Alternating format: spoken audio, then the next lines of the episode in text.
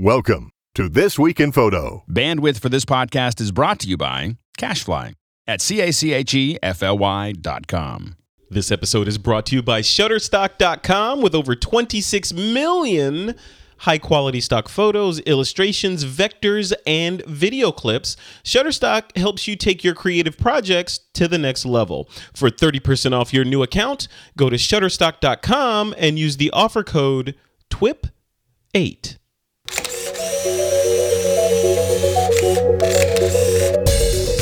This week on TWIP, a special roundtable discussion with mirrorless mavericks Gordon Laing of CameraLabs.com, Trey Ratcliffe of StuckInCustoms.com, Giulio Sciorio of SmallCamera, Picture.com, and Doug Kaye of DougKaye.com. It's Wednesday, August 7th, 2013, and this is TWIP. Welcome back to another episode of TWIP. I am your host, Frederick Van Johnson. This week, we've pulled together a, I want to call it the Super Friends of Mirrorless. We've got a bunch of guys here that know way more about this stuff and have way more experience than I have and probably will have on the topic uh, in my life. So, but through the magic of the internet and through the graces of Google, I'm able to pull them all together in one place for about an hour or so and get to the bottom of this whole mirrorless. And I don't even want to say it's a debate, but you know, for some people, it's it's a decision at least. So I want to talk about that. First off, we've got Mr. Trey Ratcliffe joining us, uh, all the way from New Zealand. Hey Trey, what's what's going on out there? Hello, how are you? I'm I'm here in uh, Queenstown, actually in Arrowtown. And if you look behind me, if I move, you'll see the camera adjust the light. So back there, those are the uh, those are the remarkable mountains right back there. And that's, in fact, where uh, one of my other best friends in the world, uh, Gordon Laing, used to live, right in front of the Remarkables. But now he's having a rough life in the south of France. drinking, well, recovering from drinking wine. So, so Gordon, Gordon Laing, welcome. Uh, you are you are from CameraLabs.com fame, and you've been playing and using mirrorless professionally and and personally for several years now, even before it became Vogue, right? Yeah, uh, my job's to test and review digital cameras. I put those reviews on cameralabs.com. So I've, I've, been using mirrorless cameras since they first came out, and I, I really, really liked them. So when I decided to pack up my house a year and a half ago and go traveling with my family, which I'm still doing, we're actually been homeless for a year and a half. I decided to take a mirrorless system with me, and I've been shooting exclusively my own photos with Micro Four Thirds for the past year and a half. So I've uh, been fully immersed in the mirrorless world. Wow, that's amazing. So, got a ton of obviously a ton of questions for you, and thank you for being so gracious to answer my questions before. You know that as I just randomly email you and you re- email me back great responses. So, thanks for being my personal tech support. You're very welcome. as I make the move to mirrorless. So, and then also working down the road there is Mr. Giulio Sciorio, the guy from Small Camera Big Picture. Hey, Giulio, what's going on? How's it going, man? It's going great. So, tell for the folks that are that are watching slash listening to this tell us what just in you know briefly what was the spark behind your transition to fully micro four thirds um, I, I, started shooting with one and, and uh, experimenting and at one point i couldn't really tell the difference between the small camera and the big dslr and then i was like all right you know i kind of held on to my dslr a little longer then finally i let it go I, I dove into the abyss and it was it's been awesome did you let it go, let it go, or is it? Are you like me and it's on a shelf behind you back here just no, in I, case? I, I, sold it a couple years ago. You sold it? Oh, so you jumped both feet in um, I, yeah, I was like, man, I'm either gonna succeed or fail. One of two things. wow, and it looks like you're succeeding. Look at that. Yeah, it's been fun. It's been fun. Well, welcome, welcome to the show. Last but not least, over there is Mr. Doug Kaye, the frequenter on TWIP. Hey, Doug, what's going on? How you doing, Frederick? I'm doing well. So, so why are you on this panel, Doug? How do, how do you rate to be on the show with? I mean, I know I'm not worthy, but how are you worthy to be on? The show? well, uh, here's an example of, of the reason why. This is my uh, this is my one of my big Nikon's, a D600, and this is my Sony NEX6. And I started with mirrorless about a year and a half ago. I'd say January 2012 uh, when I started doing reviews of some of these smaller cameras like the OMD and the NEX7 and uh, uh, I just got back from three weeks in Turkey where I took only the NEX6 and uh, it worked out great. And it's rare that I pick up the D600 or the D3S these days. And I'm also uh, prepping for a new show with you where we're going to be talking about even more of this, a show called About the Gear, which is going to premiere in a couple of weeks. Love it, love it. Well, welcome. Thanks for thanks for taking the time to come on. I want to kick this discussion off just setting the stage for all this stuff, and that is obviously we're talking about mirrorless, but for folks, I want to take it from the standpoint of of someone that keeps hearing all these buzzwords thrown around, and you know, mirrorless and APS-C and full frame and all that. Gordon, I'm going to throw it to you first. What is mirrorless? What does it mean, and why should I care? Well, I'm going to hijack uh, Trey's discussion about this. I think he really nailed it. Uh, probably about a year ago, right, Trey, when you were saying, why are we calling it mirrorless? Mm-hmm. When in fact we should be calling DSLRs cameras with mirrors, and we should be calling mirrorless cameras just cameras. Because the, where, it, where it kind of all started was there were two types of cameras. There were point and shoot cameras with tiny little sensors, and there were DSLRs with great big sensors and interchangeable lenses. And the idea was is that if you were into your photography, you wanted better quality, you wanted the flexibility, different lenses, you would go for a DSLR. But unfortunately, they were big and heavy. And they were also quite old fashioned because they were based pretty much on old analog film SLR technology where you had a mirror that would flip in the middle and an optical viewfinder. Yeah. So some guys thought, what would happen if we actually got rid of this mirror and designed a bunch of lenses that could actually focus closer to the sensor? You could get rid of this whole bit in the middle of the camera, making them much, much smaller, more portable. And that's really where mirrorless was born.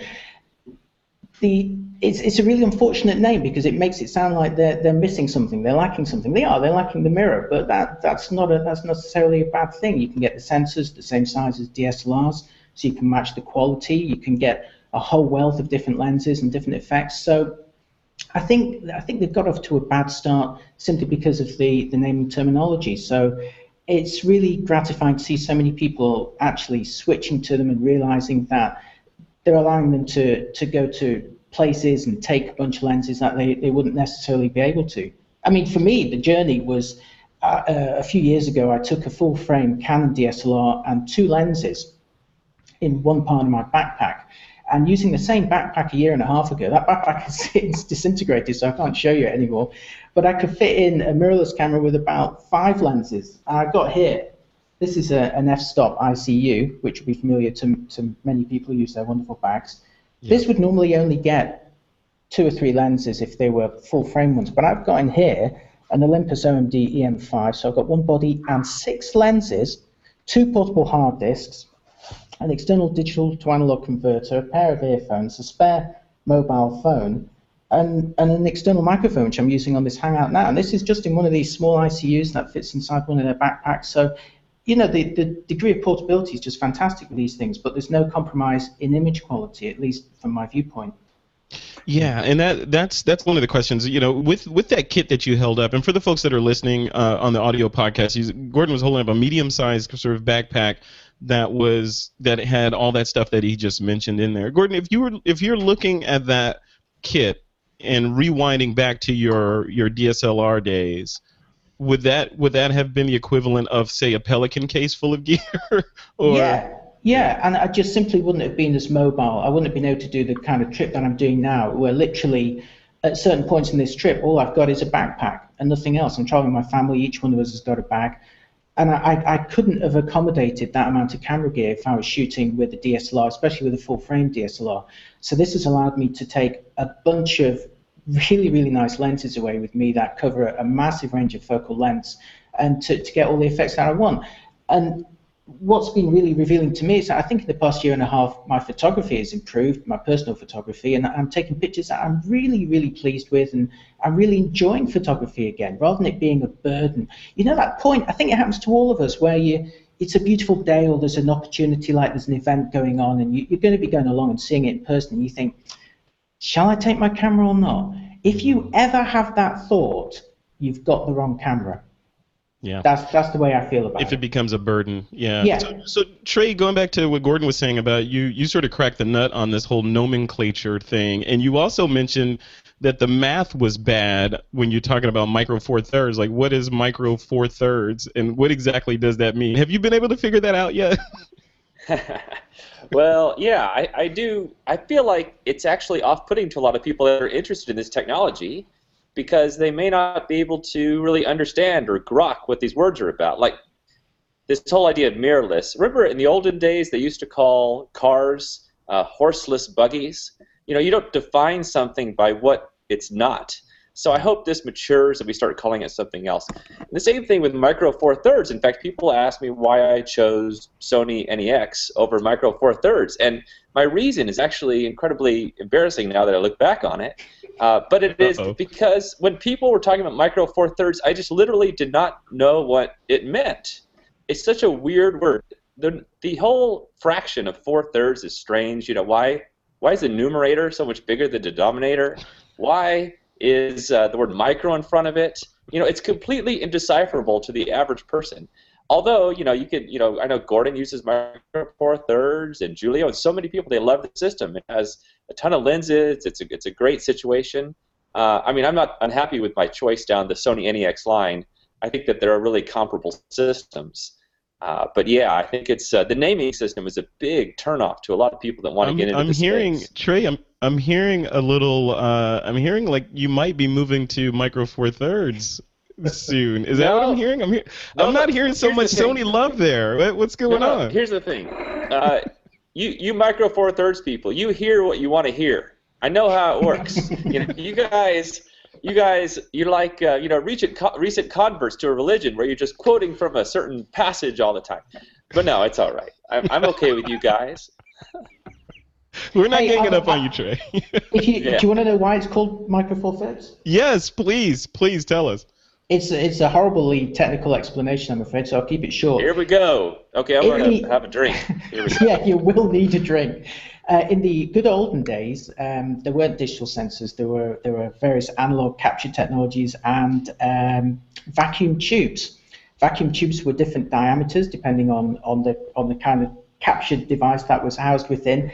And four thirds refers to the diameter of a vacuum tube many decades ago that would have been required to house the sensor that we find in today's four thirds cameras. It's a, it's a horrible explanation, but it's exactly the same explanation that explains um, the size of the sensors in point and shoot cameras. So when you read the specs of a point and shoot camera and it says it's a 1 over 2.5 inch sensor or 1 over 1.7 inch sensor, it's again referring to this imaginary glass, excuse me, glass tube that would go around it 50 years ago if it were a, a vacuum tube camera. Uh, and for some reason, Olympus and the guys who came up with four thirds thought that this sounded great. So when they when they did the mirrorless version, they thought let's just keep the name four thirds and just put micro in front of it, and that's that's where the name comes from. So it, Gordon, Gordon, I thought it was four thirds of an inch diagonal. I thought that's no, it is four thirds of an inch diameter of the imaginary tube okay. that would go around it. But it was the actual diagonal dimension of the sensor. Yeah, the actual sensor itself. I mean, four thirds of an inch, an inch and a third. That's actually quite big. Uh, the micro four thirds sensor is only uh, 17 by 13 millimeters approximately. So that, that you know, you're talking about a tube that's much bigger than that going around it. Did you say vacuum tube? I was going to say you lost me at tube. You know? Yeah. That, that settles you it. I'm I'm same with the Sony. I'm not going to that micro four thirds garbage. You had me at vacuum. Yeah, that that's crazy, Giulio. So you're listening to all this technical stuff behind this, and you when you and when you were out in California, you and I had a chance to talk and had some chicken wings, and you were saying that you were relatively well, you know, relatively speaking, in this grand scheme of people that have been shooting for 20 or 30 years, you're relatively new to the art, um, but you've taken off like a skyrocket. And like you were saying in the beginning, the choice to jump into this this mirrorless micro four thirds format. So just take us into that a little bit, because when you like when I look at it from the standpoint of somebody that's been marinating in these mirrorless camera or mirrored cameras all these years, and then making the decision to move to one of these, it's it's a it's a different proposition than if you're jumping in relatively new and and and getting into mirrorless. So take me through what your mindset was when you made the made the switch. Well, I, I was just like in um, I was like in this weird transition. I just came out of a really uh, like a slump in my business. The economy was down. I had really not a whole lot going on, so I was really eh, just thinking about new ways to to be creative. And I, I kind of just I, I guess I just got bored carrying a ton of gear, Yeah. you know. And and I just didn't like I always had my eye on, on like the GH2, but I, I never saw one in person. I was like, oh, it sounds really cool. It does still in motion. It combines them together you know, and I was doing that with my 5D Mark II, but it was never, I don't know, I just got bored with the DSLRs. I hate to say it. I just wanted more fun in, in photography, and I figured, you know, I have a business. I'm not like um, doing open heart surgery. I'm just I'm making photos. I want it to be fun again. So when I uh, got my first uh, mirrorless camera, which was a Pen Mini, I started exploring with it. I said, oh, this is really cool. And then I kind of worked my way into the OMD, and then into the um, the G5 and then the GH3 back there, and then I started playing with this guy, which is pretty dope, GX7. Oh And- no! How that? How did you get your hands on it? Didn't it just come out this week? Gordon, No, no, no, did no, you no, no. post on that? Did Gordon? Did you send that to Giulio? No, no, no, no, no. He has his secret sources. you guys, man. um, I just I, I just really wanted to have fun again with my and rethink how as as a commercial photographer I shoot. You know, because the, the gear is good enough, and it's been good enough for a while, and the cameras do the heavy lifting. So if the cameras are doing the heavy lifting, what what remains as, as a creative professional? It's my creativity and, and my personality, as opposed to, um, you know, like okay, so in the '80s, even in the '70s, if you had a view camera, and you were good at shooting a view with a view camera, you, you're gonna be you could be a generalist and you're gonna get a ton of work no matter what. You know, and, and, and as time went on, you, you, you know you needed to specialize and things changed and and now um, the technical entry point for professional photography is is, is five six hundred dollar camera. Right. So how am I going to differentiate myself? Is I wanted to be more creative, and I wanted to say, okay, well, can I take my still images and do something different with them? Can I make them move? And I could with the 5D Mark II, but I found it to be very challenging. No autofocus. You didn't, your your stills and your motion didn't look the same. And then when I started using Olympus, I said it's a little closer, but the motion, the, the video files were not that good. Then when I got the uh, the Lumix camera, I said, ah, okay, now now I could actually make something more than just a still photograph, but still do it from the perspective of a still photographer, basically not having to rethink how I operate, going from one button to the next, and it's just been it's just been a ton of fun. Yeah, and that's that's one of the things that, that you and I I mean we've talked about this before in interviews. You're you're that you're like the the personification of that multimediographer that I talk about a lot on the show. That's the guy that's capturing many medias and synthesizing them together and then delivering something to the client that's not just a photo or video or something. So that's amazing. Doug Doug Kaye, the, so you're you just got back from a trip abroad where you much like Trey Ratcliffe, you decided that you were going mirrorless and you were gonna only gonna take Sony with you. How did that go? And did you hit any points when you were out there where you just said, you know what, man, I really wish I had my DSLR with me? Uh, in answer to the last question, no. There was no time when I wished I had the large camera. Um, and, you know, it was a very tough decision. It used to be that when I had my Sony cameras and I'd go out for a shoot, um, I'd, you know, I'd say, oh, God, can I stand not to take one of the big, big Nikons? And more often than not, because I was desperate, I'd bring it in the car just in case. But for Turkey, I said, no, I want a small bag, uh, similar to what uh, Gordon showed. I have an actually even smaller bag and um, and so I said I, am going to do this. I'm going to go to Turkey in a bag with the uh, not in a bag with the bag, small camera, four lenses, laptop, iPad, headphones, all in one bag. Small, small bag. It was my small airport air, airplane carry-on, and there were really only two situations where I thought I might need the bigger cameras. Uh, one was for high ISO, and the other was for sports action. Well, I didn't see a lot of action, so that really wasn't an issue. And what I've solved with the high ISO needs really is just going with a lot of fast glass. You know, I've got 1.8 lenses and um, uh, and uh, so forth, and you know they do pretty well. So I, I ended up with, you know, 4,200 images. I'm just about to publish a book that has 78 out of those 4,200 images in it, and I'm happy with every one of them. That's- Um, They're really really nice. The ones you've been awesome. posting look really nice. Oh, thank you, Gordon. And I want to. Yeah. Oh, while I'm here, I want to thank Gordon tremendous amount for helping me through this whole process because uh, he really has been my guru of small cameras for this. Gordon, thank you were you were becoming like the midwife for people moving from DSLRs to mirrorless. I aid you in your difficult transition. But that's right. He you did. know, Yeah, Frederick- he Frederick helped me. Uh, I made the transition while I was in the bathtub. Actually, he helped me through the whole thing. I remember it very fondly, especially how the water goes around the other way around in New Zealand. uh, you know, is that true? Is that true? Or is that a myth? It's true. No, it's And the true. moon's upside down. True. Wow, that's crazy. All right, so Trey, I, since you're you're you're, uh, I thought you were gone because I only see your thumbnail on this side, but I think your Yeah, your too. Oh bandwidth. no. Uh, but anyway, um, I wanted to ask you a question. So, and I want to I want to present this to the entire group. So all you guys feel free to chime in on this. So the the part of the discussion that I've been hearing from a lot of photographers is the the the whole idea that these smaller cameras, mirrorless cameras, APS-C size, whatever cameras, um, will never ever be able to compete with a DSLR in terms of like Doug brought up sports, for example, high ISO uh, or low light performance, um, and then there's also, which is a completely different question, just the perception of you showing up at a job where they're paying you you know, four or five, six figures, whatever you're getting paid, and you show up with a camera that they could have purchased from the corner store. So, Trey, let's start with you first. What what do you say to that perception that it's you?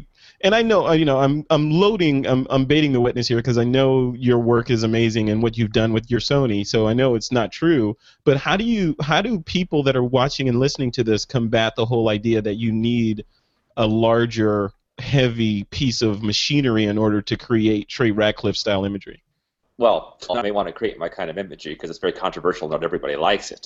uh, but, uh, uh, but you know, the photography world has no shortage of closed-minded people, which is unfortunate because I think that the, especially the artistic side, um, they tend to be a little bit more open-minded. And I think if presented with better evidence, with superior evidence, that even closed-minded people can change their mind. So that's why I went through this extensive process of comparing the Nikon system to the Sony system. Because I was a hardcore Nikon guy, right? I had everything from a mm-hmm. D2X to a D3X to a D800.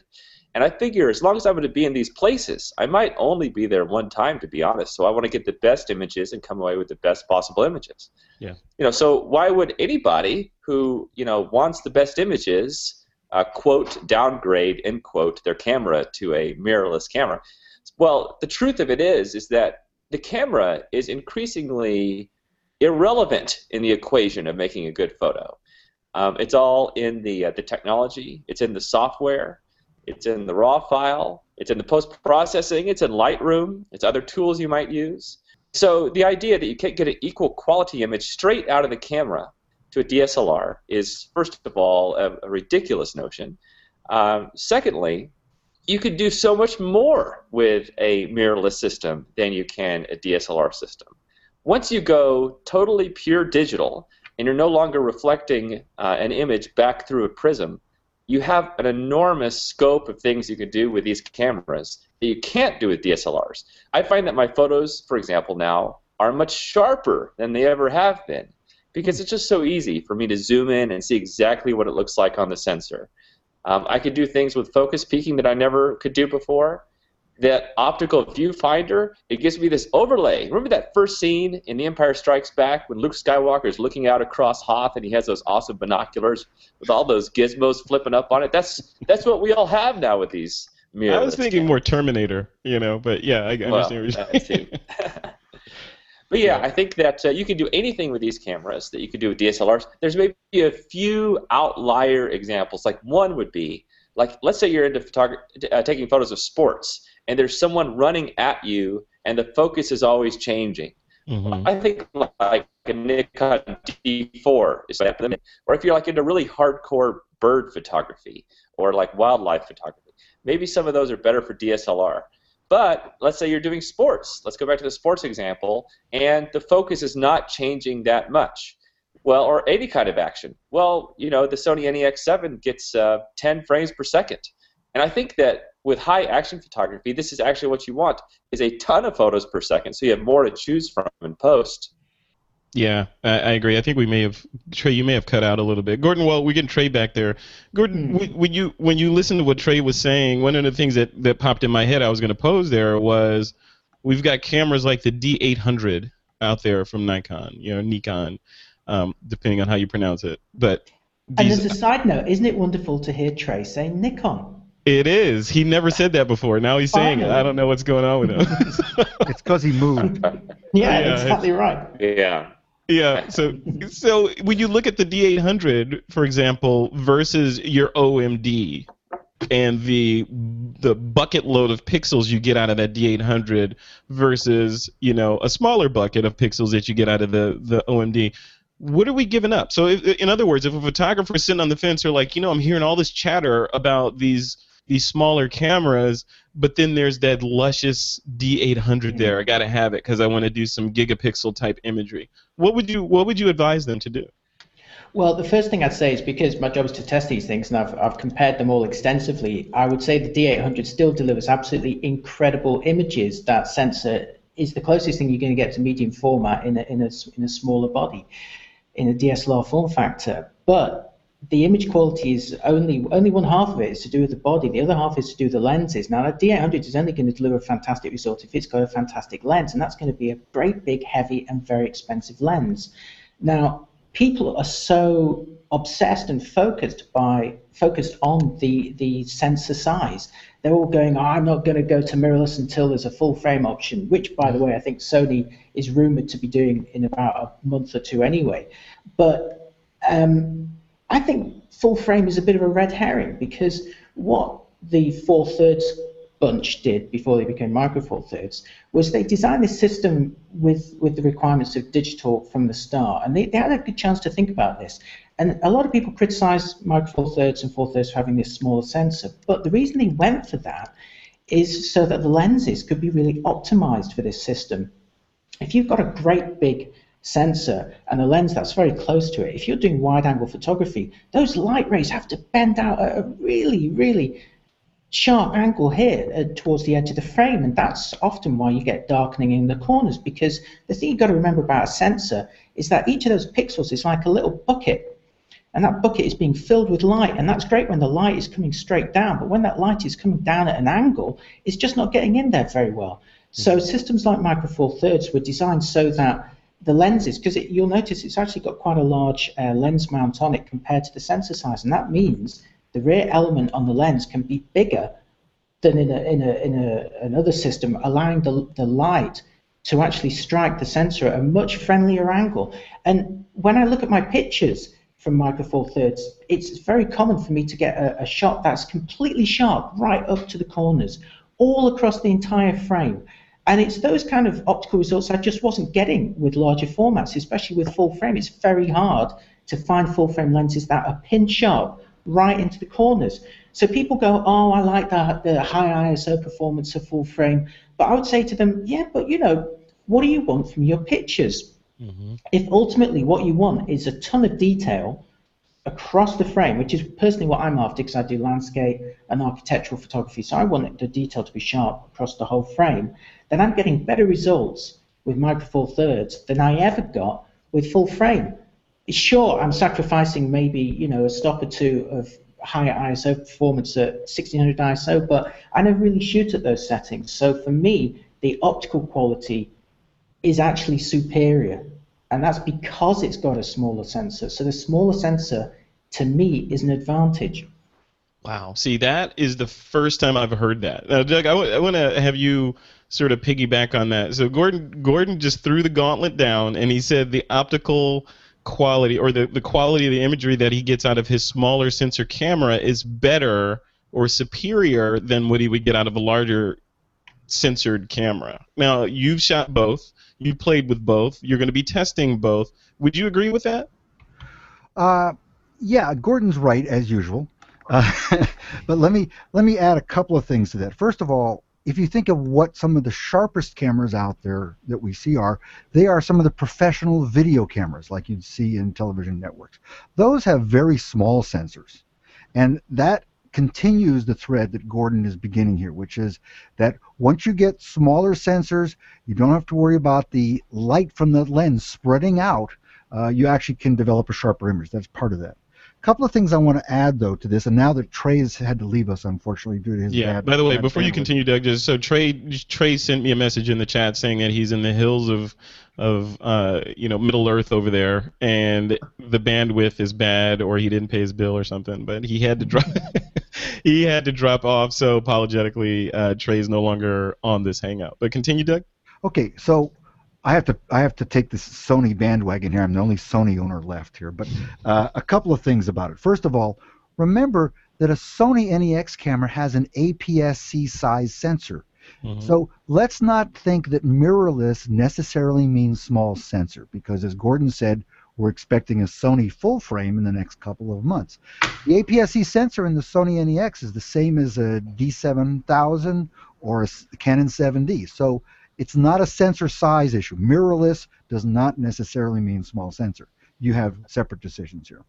Um, the question that Trey raised though about autofocus, he was talking about the Sony's, for example, doing 10 frames a second. That's true, but you know what?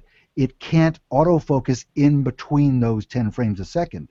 Whereas a Nikon or even a Nikon D4 or D3S actually autofocuses in between every one of those 10 frames per second that it shoots, or Mhm. nine in the case. That, so that's a, that's another difference.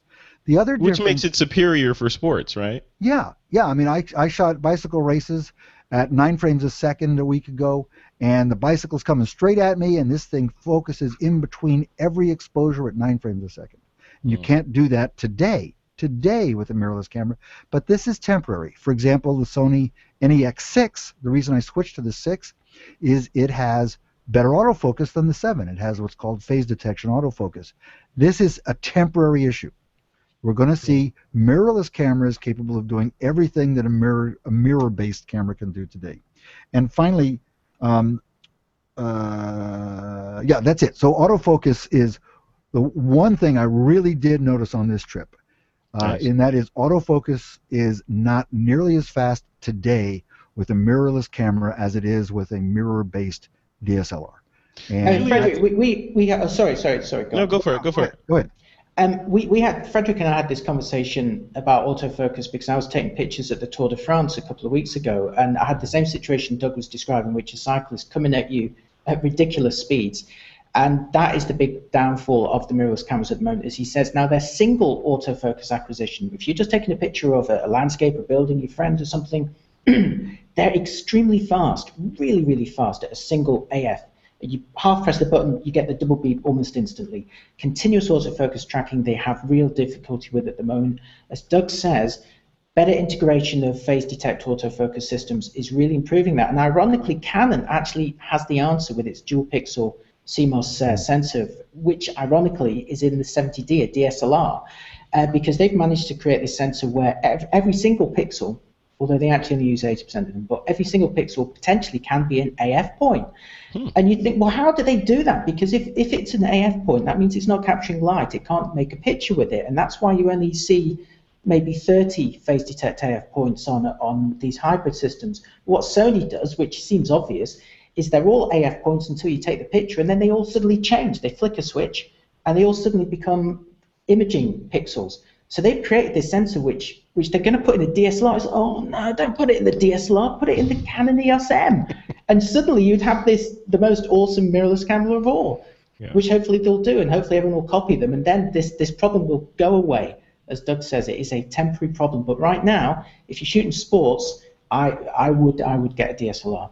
Well, that's that's the question. I'm glad you said that because that was going to be my next question to, to either one of you guys. Was you know if if you are a sport shooter and you're hearing all this chatter about these these new cameras or these different cameras, it, are they an option for you? And it sounds like yeah, if sports are your bag or shooting action or motion where you need to track subjects, you probably want to steer away from these, right? If it's moving action. As Trey said, if it's, and it's interesting, he, he should mention that because when I lived in New Zealand as well, there's lots of people doing kind of extreme action sports like um, snowboarding and skateboarding or mountain biking, and they generally will do a trick where they'll whiz through the air, but they'll be roughly at the same distance throughout this trick. So you can pre-focus on that spot and then just go tick, tick, tick, tick, tick, tick, tick, and you will capture a great picture with a mirrorless camera. Where it will fall down is if the subject is coming towards you or away from you at high speed. That's the thing they can't do right now. Yeah, and every Yeah. everybody moves slower in New Zealand anyway, so it's not as much of a problem.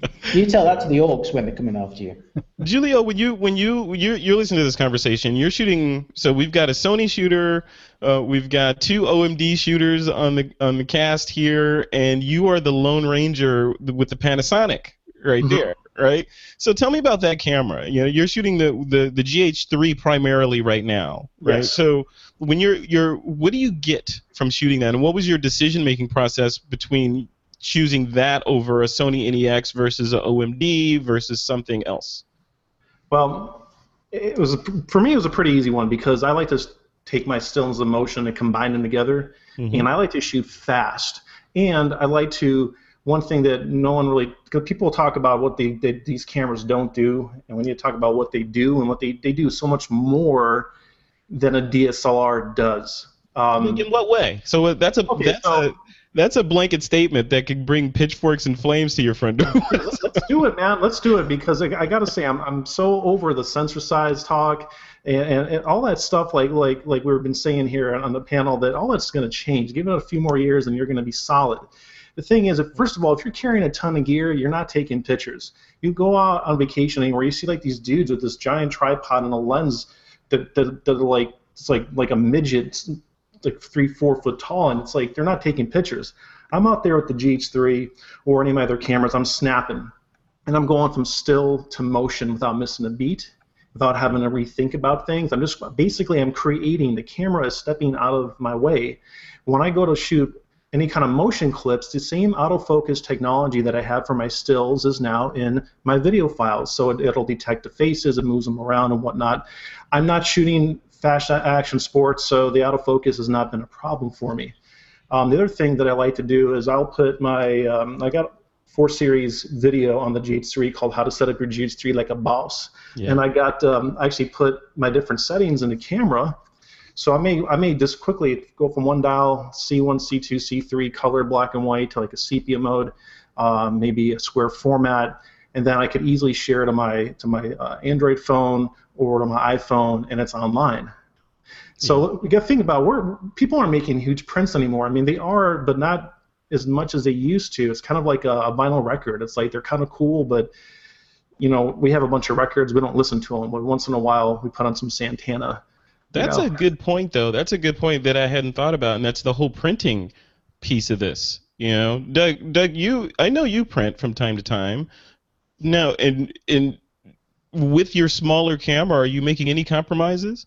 Oh no, no. Rem- remember, I've got a, a sensor that is either 16 or 24 megapixels, so I'm doing my full-size prints like I do in any other camera. I mean, my before this, my favorite camera had 12 megapixels, which was a Hmm. D3S, so I can make pictures that are plenty big, plenty sharp, no problem.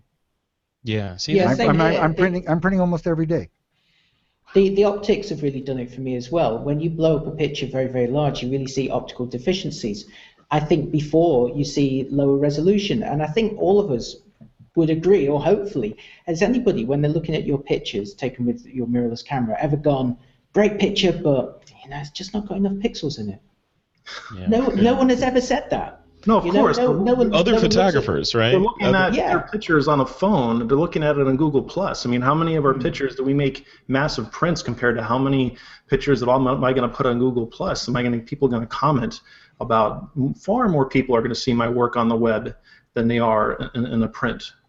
Yeah. You know, and The that, issue of perception, the issue of perception is an interesting one, though. Uh, when you are walking around with a smaller camera, it is hard not to feel slightly inadequate when you see the guys with the, and they are always guys, aren't they? The guys with the bigger DSLRs and the big tripods, as Giulio says. But I had an interesting situation last year in Lower Antelope Canyon in uh, in Arizona, which is a, a beautiful, beautiful slot canyon. Highly recommend it if you're in the area. If you're not, travel to the area. It's one of those places where the light shines through into the dust, and you get these beautiful colored effects. Well, they because so many people want to visit this place, they have to do these guided tours, and they'll only let you go by yourself if they deem you a serious photographer. Now, how do they deem you a serious photographer? I found out last year when I turned up, and the guy in the ticket booth, which was just like a little wooden shack, he said to me, uh, "So you want the photographer's pass?" I said, "Yes, please. I, I came here a couple of years ago with a medium format camera, and I got it. I'd like to get it again." He goes, "Oh, great. What are you shooting with?" And I said, uh, "Oh." Um, a Panasonic GX1, which is the mirrorless camera I had with me at the time, and, and the Lumix 7014, a fantastic quality ultra wide lens. And he went, It's a mirrorless camera, right? I said, Yeah. and he said, um, No, no, we, we only issue the photographers, the serious photographers pass to people with DSLRs or uh, medium format film cameras. And I said, but, but the result I get from this is as good as the result I get from. He goes, no. Well, he goes, well, maybe it is, maybe it's not, but uh, you can't have the you can't have the pass. And I thought this is incredible. I, I I couldn't believe it. And on the one hand, there was the frustration of the photographer who isn't getting what he wants, but the excitement of a journalist who's thinking, hey, there's a story here. But also the frustration of all the people in the queue behind me who are going, ah, get on with it, just get the ticket, get on the tour. Yeah. And eventually, the guy in the ticket booth, he goes, "Oh, look, just just get a, a private tour," and he did it for me the same price as a as a group tour, so that was fine. It all worked out. But the whole time on this tour, this guy who was showing me around, he goes, he was looking at me with such complete derision of the camera anyway, and he was like, "What are you doing with that? You know, you call yourself a photo- you know, I've got a Canon 5D Mark III. My friend has a Nikon D800. Those are serious cameras, my friend." And I was like, You're not a serious photographer unless you unless you've spent a certain amount of money on your gear, and then you're serious, all right? And maybe that's the problem with mirrorless cameras. Maybe Olympus or Sony or Panasonic, somebody, somebody needs to make a more expensive camera. Someone needs to make a three thousand or a five thousand dollar mirrorless camera, and then so maybe maybe this problem will go away then. And this price. Well, here's here's the thing. Okay, you hire a plumber, and they're in and they're out, and it's a rush job, and they come in maybe with a few tools, and they rock it out, and they save your house from getting flooded. You pay a premium for that.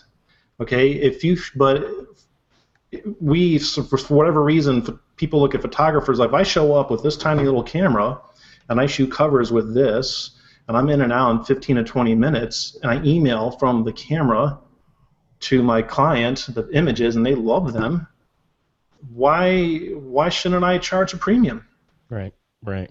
You so, know what I mean? so guys, uh, put this to all, all three of you guys. What's the best camera manufacturer out there today? so oh. we've got Samsung, Panasonic, Fuji, Sony, and Olympus. Out of those guys, who's the best?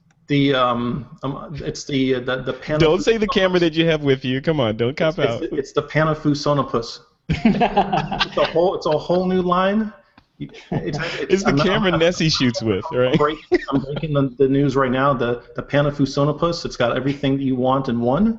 It's going to go. cost eight hundred bucks. There you say, go. Pan- say Panafusopolis again.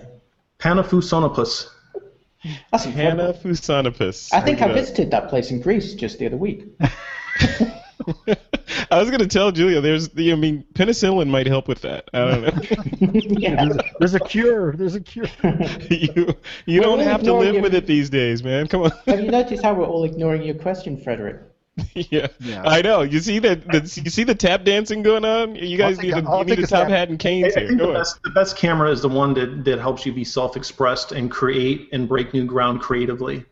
Um, Okay. you know, and if that's a Fisher Price camera, cool. And if that's the um, what is it, the Big Shot camera that you can assemble for 89 bucks and it's got a hand crank, then that's great. That's your iPhone. That's great. If it's a Lumix or Sony, Olympus, whatever. When when I'm out with other people shooting and I see them get excited, then I'm excited, and it doesn't matter what they shoot. You know, the only time I really notice people's cameras is when they're like, "Well, does your camera do this? My camera does that. Does your camera?" And then it becomes like a camera conversation. And I want to ha- when I'm It's out with people, I want, to talk about photography. I want to create. You know, um, so it's really it's whatever camera helps you become self-expressed. Gordon, you, you literally wrote the book on this, or the website at the very least, on on camera selection choices. So, we, on this particular question, what's the final word on the best mirrorless camera out there for someone to buy? What's the best one?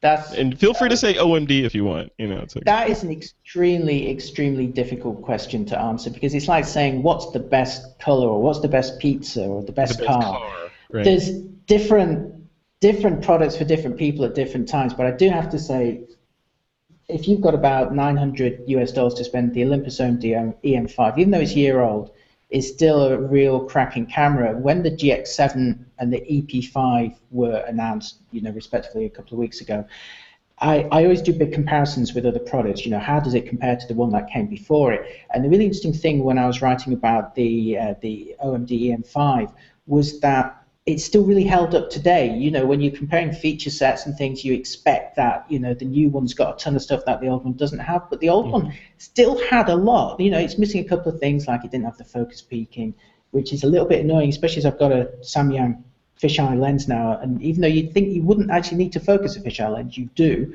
if the subject is very close. So there are things it's missing, but it is it is really good. But also staying with Micro Four Thirds, uh, the Panasonic GX1 has been steadily discounted and discounted and discounted and discounted long before the GX7 was announced, and it's they're virtually giving them away. And this is a fantastic camera. It's a camera I travelled with for a year last at the beginning of my trip, and that is a great entry into mirrorless if you you know if you don't want to commit too much. But the one final thing I'd say about micro micro four thirds that very few people ever mention is that when you're talking about which is the best manufacturer, the beauty of micro four thirds is that there isn't just one manufacturer developing for it.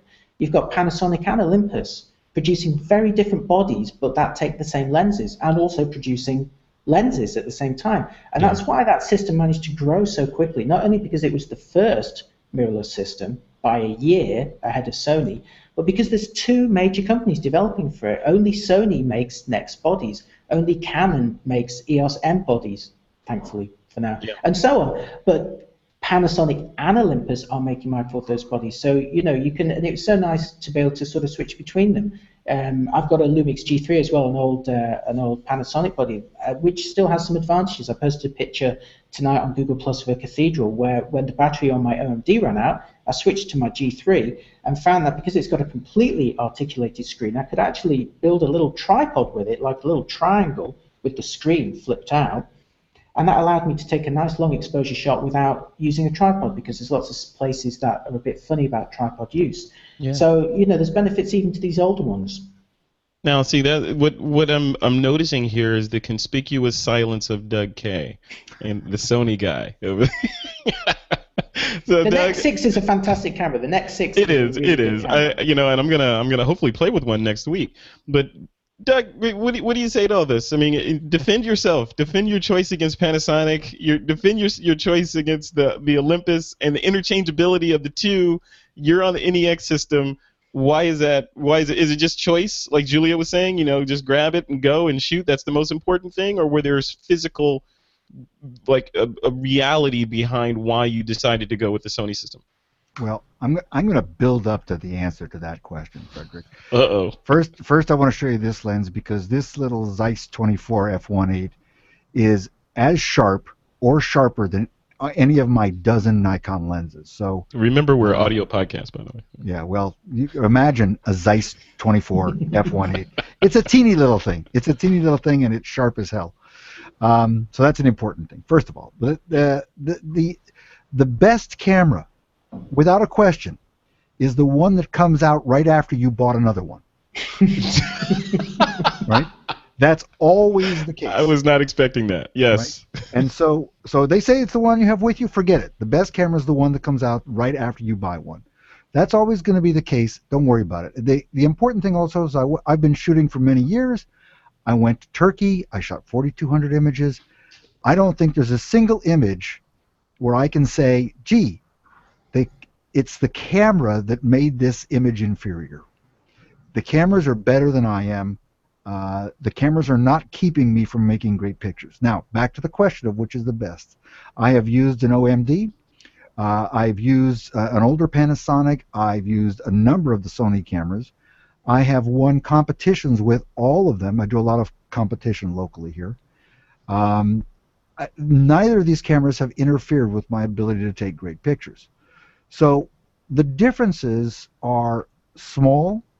I think there are a, there are differences in terms of the style. For example, I love my Sony camera. I absolutely hate the menu system. It's got the world's worst menu Mm. system. I've heard that. I've heard. And and uh, if you're a person who needs to go into those menus, that's going to annoy you. However, it's got other advantages. So I think if you're considering one of these cameras, which I do recommend, I think that you should uh, borrow one. You should rent one from borrowlenses.com, for example. You should try them because you will find something that annoys you about each one of these cameras. You will find many things that you love, and the only way you're going to know is to put them in your hands and go out and shoot with them. But um, uh, I love the Sony's. I would have been just as happy with the OMD. I think the new Panasonic cameras are brilliant. Uh, by the way, on the next episode of About the Gear, we're going to be testing a camera that solves the problem of these mirrorless cameras not being expensive enough because we're going to be doing a comparison of rangefinders. We're going to compare the new Fuji X100S, Frederick, and the camera that you didn't buy, by the way. right. And Nope, we're I gonna didn't buy yet. yeah, right. And we're going to compare it to the um, the Leica M9, which is an eight thousand dollar mirrorless camera. So with a full uh, frame sensor. With a full frame sensor and interchangeable lenses. So Wow. let's let's not forget that uh, you know price is not the only issue. You can spend a lot of money today on a mirrorless camera if you really want to. And I'm curious. I've never shot with one. I've never shot with the X100S. And I'm looking uh, forward to putting them together and see how they do. The, the X100S is a really nice camera, and I should just squeeze in a vote for Fujifilm there because they've got their own mirrorless system, the X-mount with their X-Trans sensor, which is really, really different uh, sensor architecture, produces really nice images, and even though there's not many lenses available for it yet, they're all of an extremely high standard. So there's a lot of really keen fine art photographers who really, really like the Fujifilm system. Yeah. All right. So, Giulio, I want to throw it to you before we wrap this up. Um, from from a, from the perspective of what's missing, like what do you when, you, when you're on this system, when you look at your your Panasonic, and you're like, this is perfect except for it's missing this thing. What's missing? In other words, what's next for these cameras? Um, I think the next big thing is going to be 4K video. I think if you're shooting video that, that really has the same resolution as your stills, I think that's going to be pretty huge. Um, what's missing though, there's less there's less things missing in the camera than there is in the, the delivery of the images. The only thing for me that was missing from my GH3 was built-in curves, kind of like the OMD. Yeah. Um, I do a lot of uh, pre-processing. I build my image in the camera, and I'll shoot a, a JPEG and I'll deliver that, or I'll shoot a JPEG plus RAW. So with the uh, GX7, it has built-in curves, and you can actually store your presets, kind of like presets in Lightroom. So I will probably, until I actually hand this off to you, shoot JPEG exclusively and put them on, on Google Plus and not shoot RAW. See, that's a whole nother conversation that I when you you cracked that out at the end of the chat on purpose. the JPEG, the JPEG, you know, going back to JPEG because the whole JPEG versus RAW discussion is It's- I think coming JPEG back to life. Yeah, but I think it's JPEG and RAW, not JPEG or RAW, because they're they're two different mindsets. I mean, if you like to do a lot of post work, um, then RAW is what you need to be shooting. But if you like to do a lot of pre-processing in camera and share it right to Google Plus, um, then shooting a JPEG is great. What I'll do is I'll, I'll if I meet somebody I've never met, I'll take a portrait of them, I'll send it to my phone, bump to share, um, and I'll email them the images right there instead of giving them a business card. And that's a great way to connect with somebody. But what's really missing is the is the delivery. So we have things like Google Plus where you can see still in motion, but for like video editing, you have to be a video editor. Mm-hmm. And I want to be able to edit video right in Lightroom, like the, in the develop module. And I think when people do that, then I think that when Adobe does that, I think the game will change again. All right, Doug, Doug, I'm gonna throw it to you on that same topic. What's missing? What's missing from mirrorless today? Uh, the only thing that's really missing for me is the autofocus, and it's just a matter of uh, less than a year before that's really solved. Um, uh, other than that, uh, you know, and the and the usual things like I say, menus and things like that. But there there's really nothing missing. They're great cameras. Uh, there's no reason not to go with only a mirrorless, um, unless you need. You know, unless you need 36 megapixels from a D800, or you need that really fast autofocus from a D4, um, thinking Nikon in particular, then there's no reason to go mirrorless only. You don't need the big cameras, period. Yeah. All right. All right, Gordon Laing, I'm going to give you the, the last word on this, uh, cameralabs.com. What, uh, what's missing from today's lineup of mirrorless cameras? And I'll add a little cherry on top of that. What can I expect in the next year or so that's going to blow my mind in the mirrorless world? Well, this camera, the OMD EM5, is weatherproofed like the Panasonic Lumix GH3. At the moment, they're the only two weatherproofed uh, mirrorless bodies that I know about that are officially uh, weatherproofed. But neither of them are that tough. Now, if you're if you have a, a, Canon 1D or a Nikon D4, these cameras are so tough they can be used as offensive weapons. If you're in a war zone and someone's coming towards you, you could pick this camera up and hit somebody with it and be fairly confident they're not going to get up. With this camera, that probably isn't going to happen. So I think for a lot of people, what they're waiting for is a genuinely tough mirrorless camera. I mean, not just weatherproof, but genuinely tough. And a lot of pros are waiting for that before they switch over. For me personally, what's missing is exactly the same as Doug. I want really good continuous autofocusing, although I have to say I wouldn't use it that much. I, in the past year, I've only missed it once, and that's when I went to this bike race. And uh, all of the times, I'm not bothered about that in terms of what's going to blow your mind in the future, I think I think that's probably going to be it. I think that's going to be when when we see technology like Canon's 70D sensor put into mirrorless cameras, this continuous autofocusing thing is hopefully going to go away. Um, there will of course be a certain degree of sexiness from people bringing out big sensors you know, full frame mirrorless, really high resolution mirrorless, and that's going to make a lot of people very happy. It won't make me happy. I don't care about it really. I'm totally at peace now with sensor size and resolution. I get exactly the quality that I want, and it's all about the lenses. For me, it's all about the lenses. So um, that that would be the two big things coming up: better continuous autofocus, and inevitably bigger and high resolution sensors. But I would say unnecessarily bigger and high resolution. Just to appease the uh, the complainers mm. out there, the sensors will yeah. get bigger, right? Yeah, and Sony's got a great strategy, and if they are indeed going to announce one of these, I don't have any secret information. They don't give me any, so you know they, they cover all bases. It's a fantastic strategy. They're going to say, oh, we'll put all our eggs in that basket. They've got their eggs in all baskets, and if they say if people want a full frame mirrorless, we will give it to them. We've already got the RX1, you know, which is a full frame compact. Why not? You know, if if somebody wants it, we'll make it. Love it, love it. Doug, Doug, you you're showing a big giant Nikon DSLR next to a, a, a, smaller NEX camera there. What do you want to say about that?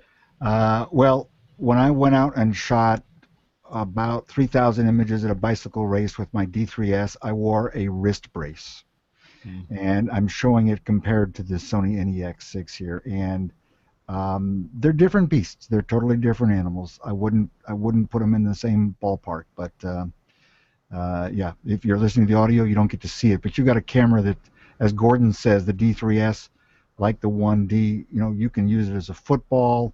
Uh, you can almost drop it in the water. The lenses you can hammer are also, nails with it, right? You, well, you well certainly can with this one. Yeah. Uh, but you know, um, you know, you need a Sherpa. That's cool. All right, and guys. it's not just um, about the lenses. The tripod. You get a smaller camera. You get a oh, smaller tripod. Everything. Oh, everything. That is that is that is a good story. You know, I went. You know, when I go out with this D3S or my D800, I carry a really right stuff, massive carbon fiber with a big ball head tripod. Okay, I mean it's really heavy. It's got spikes on the end. It's a wild, crazy thing, right? Mm-hmm. But when I went to Turkey, I took a Gitzo Traveler Pro. I've got one of those. Fantastic yeah, tripod. Tiny little tripod, and I took a $19 Manfrotto ball head. $19. You don't pan with it. You don't do that. But and you know when you tighten it, it wobbles a little bit. But you know I was on the road for three weeks throughout Turkey, and you know it's it's marvelous. It's it's absolutely uh, invigorating and, and freeing for you to go out with these little cameras. So if you if you're coming from a big camera world, you will love it. You will have trouble going back. If you're coming if you're new to all this, start there. You won't regret a thing.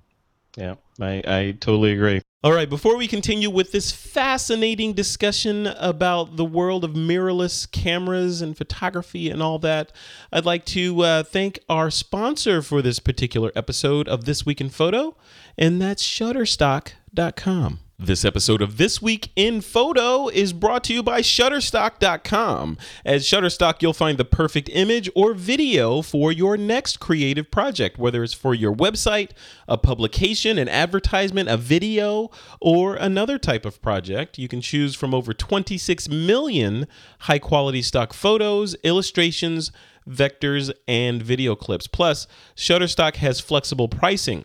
You can choose individual image packages or a monthly subscription for the best deal. I mean, you can download 25 images per day with a standard subscription. And you can download any image in any size and pay only one price.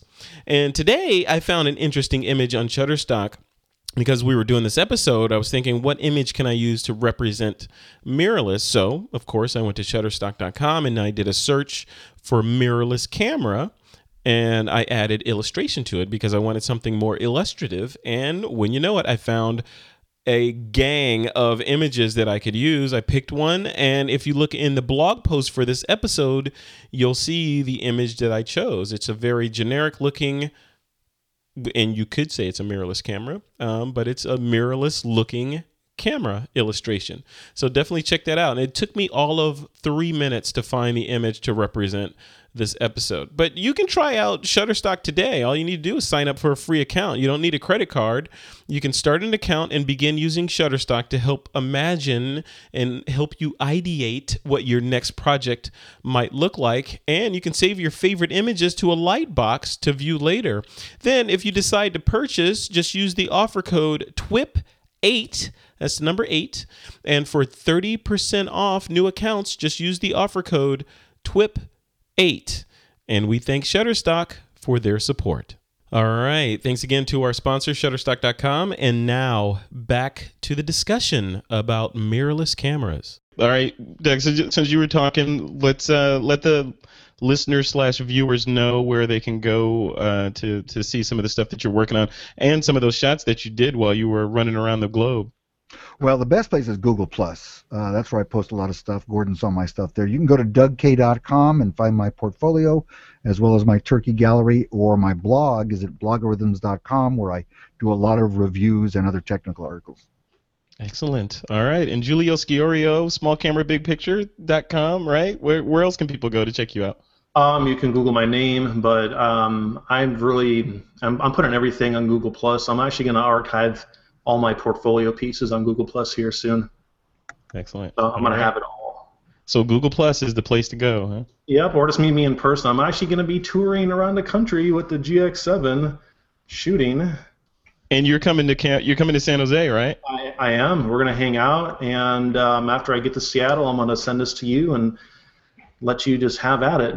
And I'm so, never sending it back. I'm just telling yeah, you. come hang out, and ask ask me the hard questions. Put your CF card, your SD card in, and shoot. And you know, just have fun. That's the thing is photography's got to be fun. It's not heart surgery. It's making photos. Love you know, it. See that the, that's fun. the that's the word right there. It's not heart surgery. You're just making photos. So don't take it so seriously, right? Right. All right, Gordon. What about you? Where would you like folks to go to keep up with your your your literal like transient world traveler, right? well, where's your permanent home at online?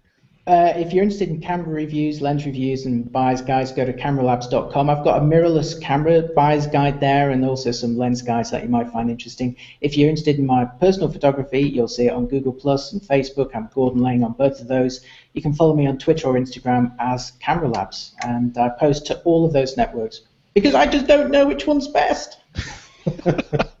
you're having trouble like making the decision. I know. I just I know. don't know. All right, guys. Well, thank you all for coming on, and even in the ether somewhere, wherever Trey Ratcliff is, thank him for coming on as well.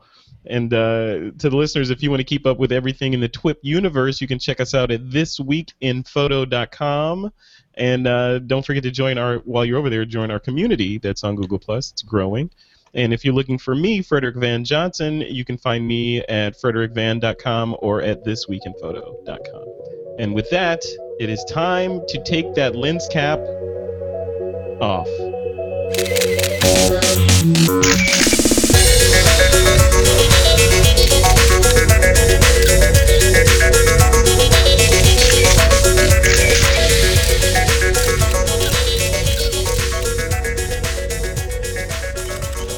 This Week in Photo is a Pixelcore.tv production, produced by Suzanne Llewellyn, with technical producers John Riley and Alutha Jamakar.